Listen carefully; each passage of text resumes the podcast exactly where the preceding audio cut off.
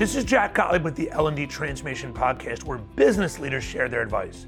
It's five questions in nine minutes because talent development needs to create value and generate results quickly that balance immediate needs and long-term transformation. So let's get to it. In a few sentences, please tell us who you are and what you do. Absolutely. So my name is Michelle Kay, and I am the head of learning and development at Albertsons Companies. We're a national grocery store chain.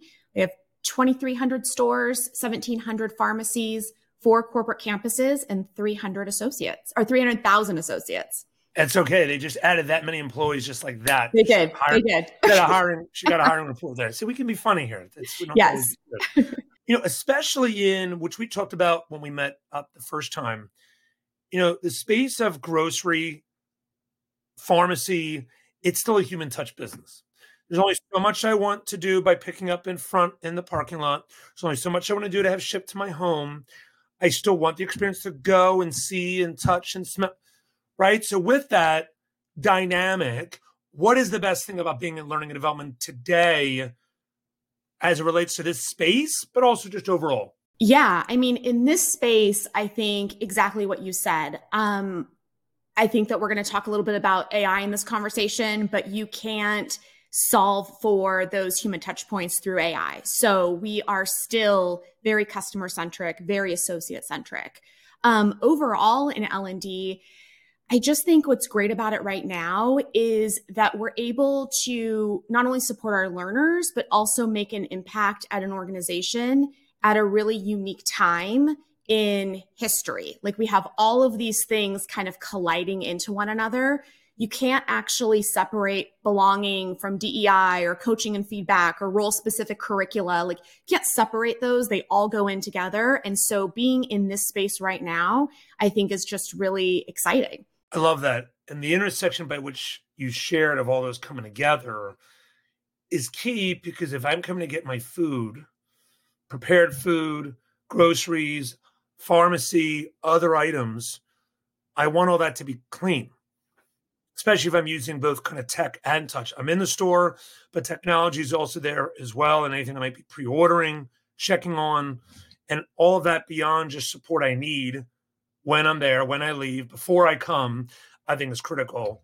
So this leads into the next question. So, you know, most executives, and it's continually coming out in all industries, will say direct or indirectly, there will continue to be shifts in L&D how do you see things continually shifting, but more importantly, the expectations for L and D, you know, around that?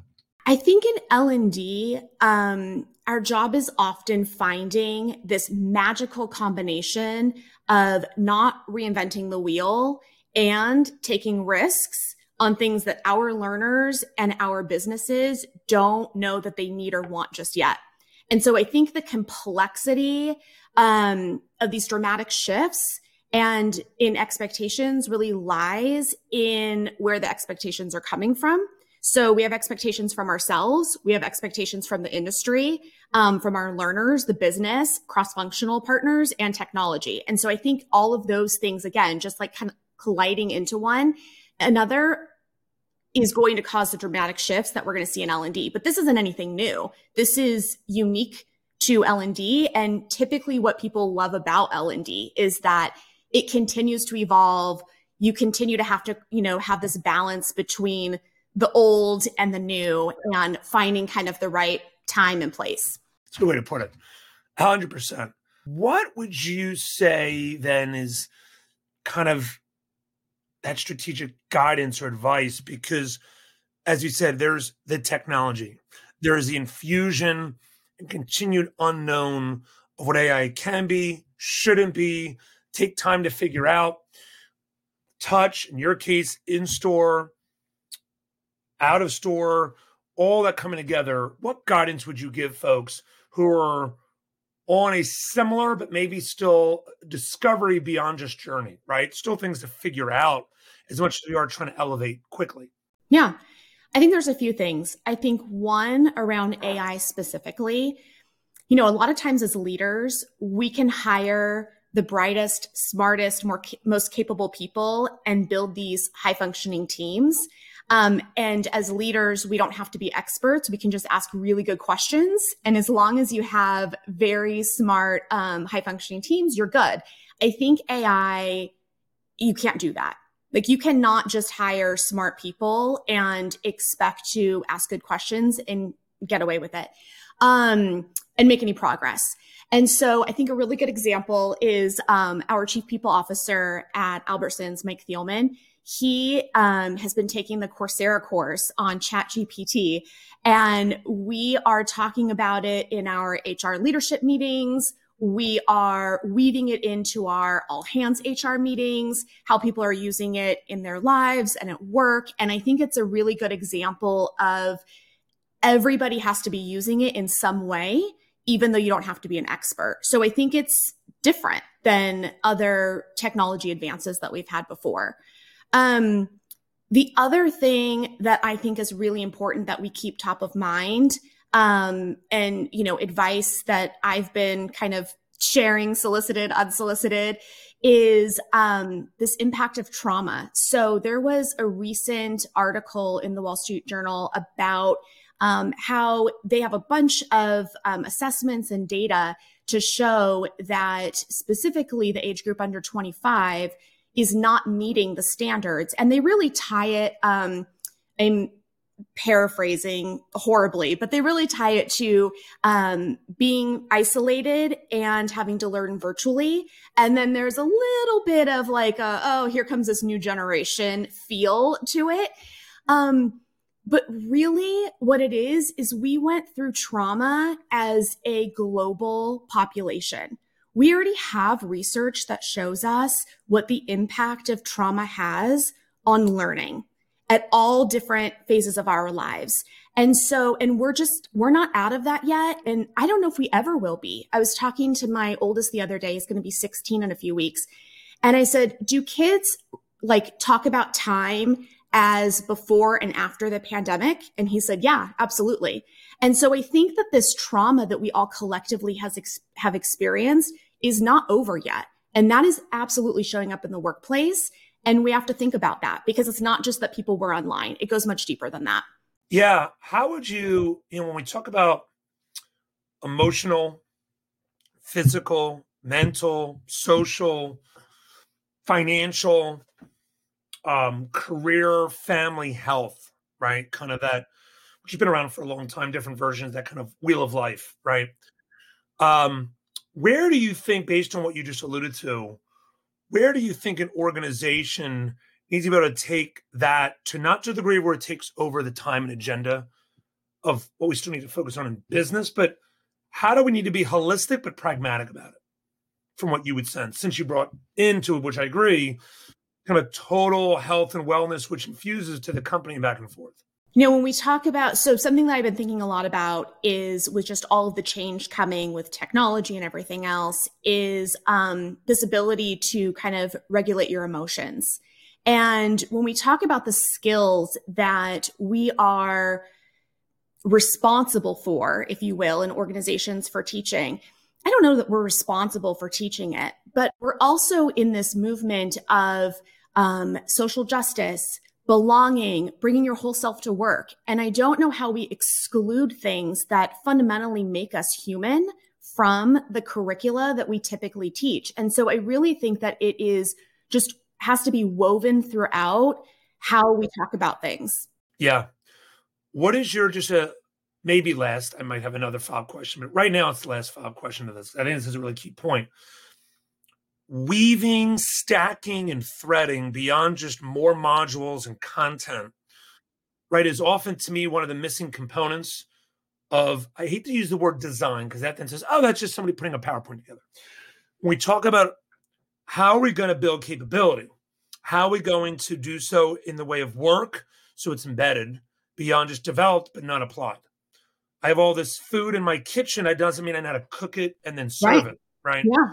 So when we talk about that aspect of woven, stacked, embedded, what does that also then mean in regards to the expectations or outcomes we want people to own when they go into a training? Meaning, the capability I need to, what I need to learn, the capability that has to connect to, has it rise against the goals of my vertical and or the customers in business, but what does it mean to my wellness and health?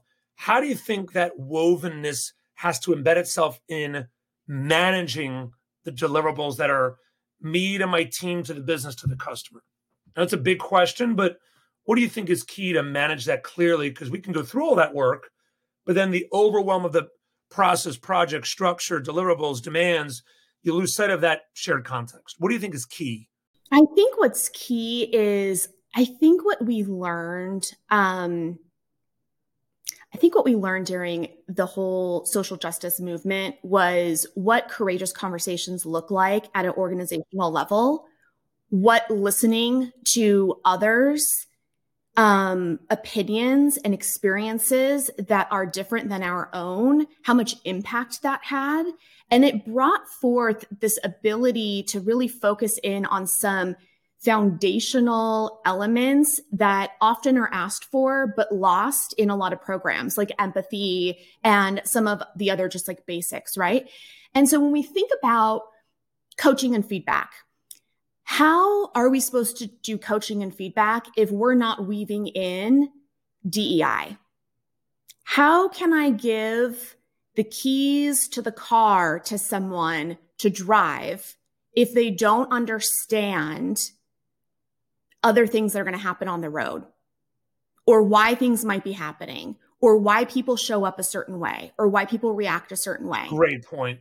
So I think that that's I think that's the piece is that we take what we learned around these kind of um, conversations with one another in the spirit of belonging and having a unique perspective in the world and then sharing those and be and not just sticking to the content and the course curriculum well look it's very much like going to any grocery store you wouldn't put the milk in a small little like section of cold, and then next to it is the Cheerios.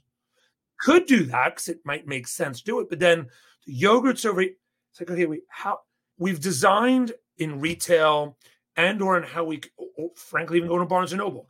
Everything's got a threaded area that then connects to a, a flow. Mm-hmm. Restaurant, high-end restaurants to the. How do we maximize the experience and the flow of food and or what we're purchasing? We don't do that in our learning.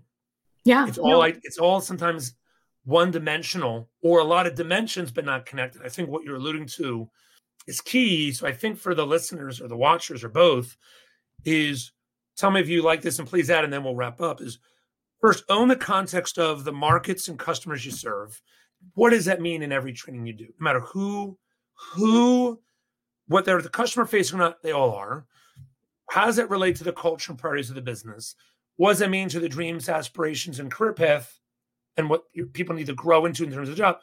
Ha- thread all that into constant pieces and touch points. So there's always that intersection to thread into.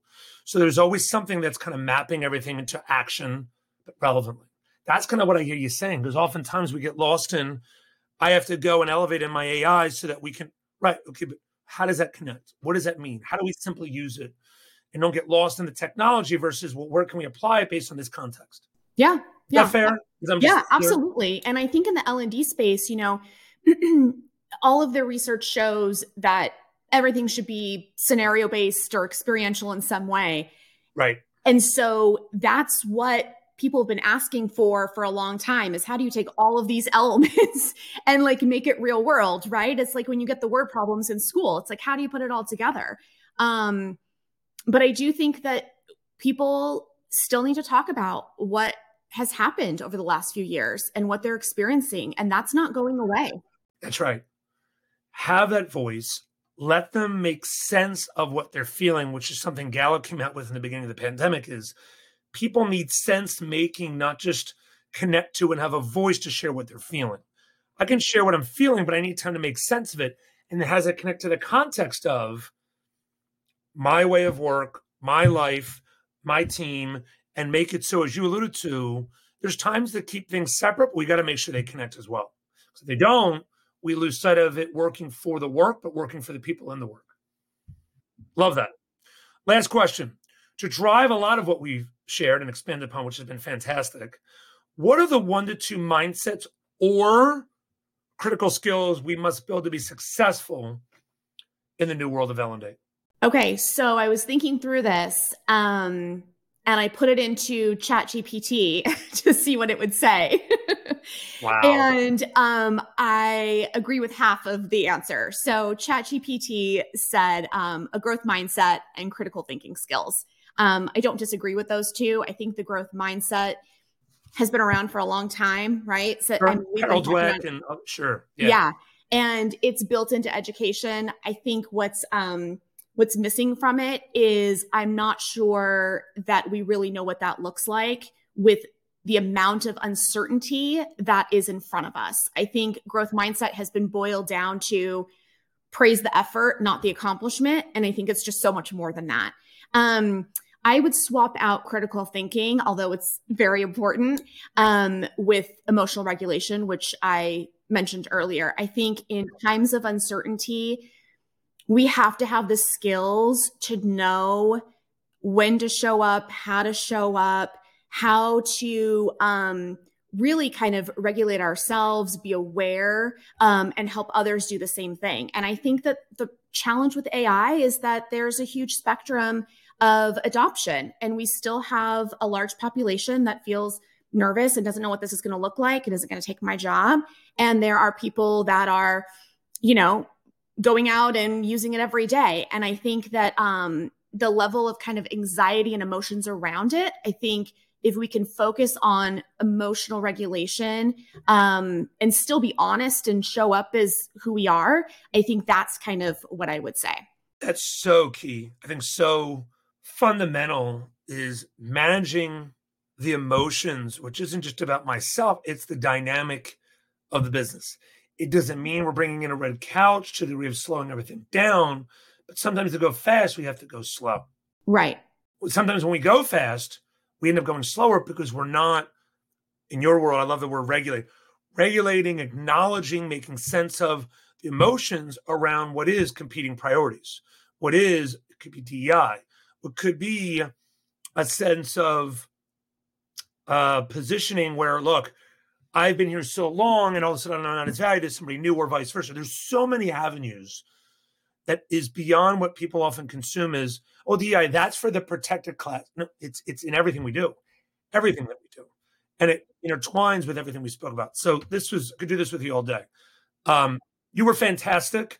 And thank you so much for bringing, I think, to this particular episode a further heightened understanding and pragmatic focus around owning that intersection between the person, the work, the business, and again, whatever markets and customers that we're in, and how does that play down to constantly letting that voice and value come out in a way that's not only serving the individual, but actually elevates the business when you do it right. So, again, Michelle, awesome. Thank you. Can I just add one more thing? Yeah, shoot. Um, so, around emotional regulation, I just don't want to leave people thinking that that means to not show emotions because I think a lot of times people think, oh, if I have to regulate my emotions, that means that I just have to like show up like a robot and not show people what I'm thinking and feeling, which is absolutely not the case. I mean, I think right. we need to lean into vulnerability, but it is kind of challenging your own thought patterns um, to make the best decisions, but it's absolutely still showing up with emotions because emotions are not bad. Emotions are really good. And having a lot of emotions is just as disruptive as showing up with no emotions. So I just don't want to leave with the idea that you are not showing emotions. No, that's a real, I think, a really key just uh, affirmation of what hopefully is it. It's, it's, you need to sometimes downshift when there's snow on the ground. That doesn't mean that you're not using the full gears of the car. Yep. It means we have to regulate. We got to down, upshift, whatever it might be, to the appropriate time. But we're always going to use that full piece. I think that was that was thank you for that ad. It was that was perfect. This is Jack Gottlieb with the L&D Transformation Podcast. For more, please go to our hub, which houses well over 90 plus episodes over three seasons that really bring this kind of full circle but pragmatic focus into play. You can also see us on LinkedIn as our extension for where we're kind of discussing and sharing, but also your traditional podcast on Amazon, Google, Apple, and Spotify. Michelle was awesome. Thank you. Thank you, Jack. It was a pleasure.